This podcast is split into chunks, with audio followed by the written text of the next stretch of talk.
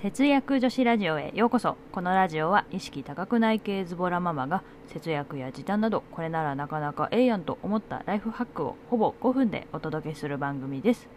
皆さんおはようございます。今日は3月31日です。3月もおしまいですね。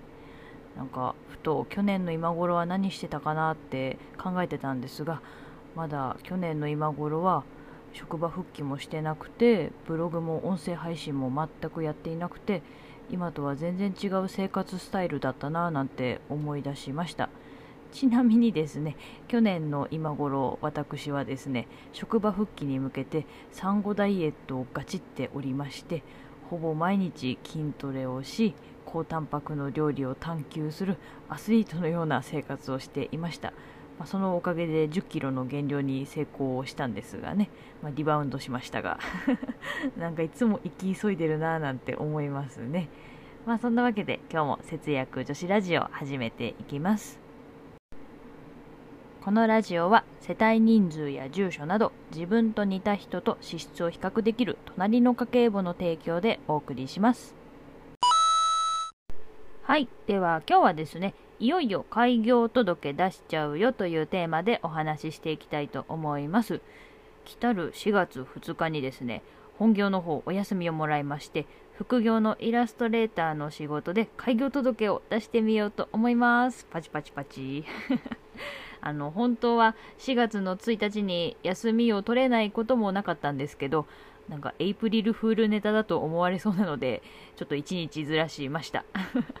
で、まあそもそも開業届って何なのかというと、あの、開業届って個人事業を始める宣言のようなものだそうで、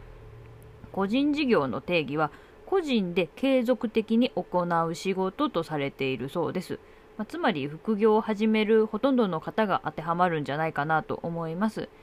で、開業届の提出期限は開業日から1ヶ月以内だそうなんですが、私はもう副業を始めてから4年ぐらいになるので、だいぶ過ぎてますね。ただまあ期限に遅れても罰則対象に当たるようなことはないそうなので、まあ、そこはあまり考えなくていいかなと思っております。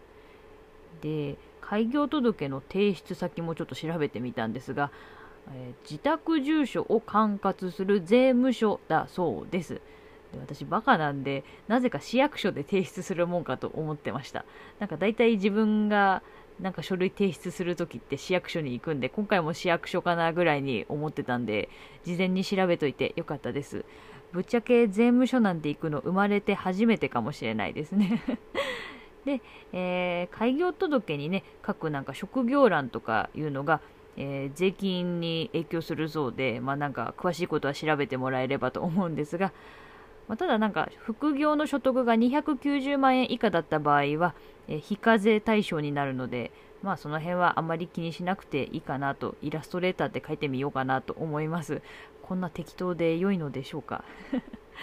ね、あの開業届を出すと青色申告による確定申告で最大65万円の節税になったり屋号が持てるようになるというメリットがあるそうで、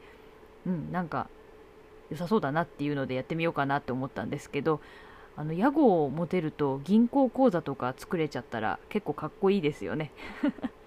まあそんなわけでですねあの来たる4月2日に開業届出してみようかなって思ってるんですが私以外にも開業届出してみようかななんて考えてる方がいましたら参考になったら嬉しいです。はいでは今日はですねいよいよ開業届出しちゃうよというテーマでお話ししていきました。なんかやっぱり税金関係って難しいですよね、まだちょっとちょっとというかだいぶわかんないこと多いんですがとりあえずできる範囲で調べてやってみたいと思います。そんなわけでこのラジオでは節約や時短に関するちょっと役立つ話からわりかしどうでもいい話まで気ままにお伝えしています。ブログでは我が家の貯金記録やポイ活お得カレンダーなど配信中です。よかったら見てみてください。ご意見ご感想なども随時募集中です。今日も最後まで聞いていただきありがとうございました。このラジオは20代で世界一周し脱サラした夫婦が晩酌しながら楽しく語るそのまんま夫婦さんの提供でお送りしました。それではまた次回の放送でお会いしましょう。節約女子ラジオでした。またねいってらっしゃい。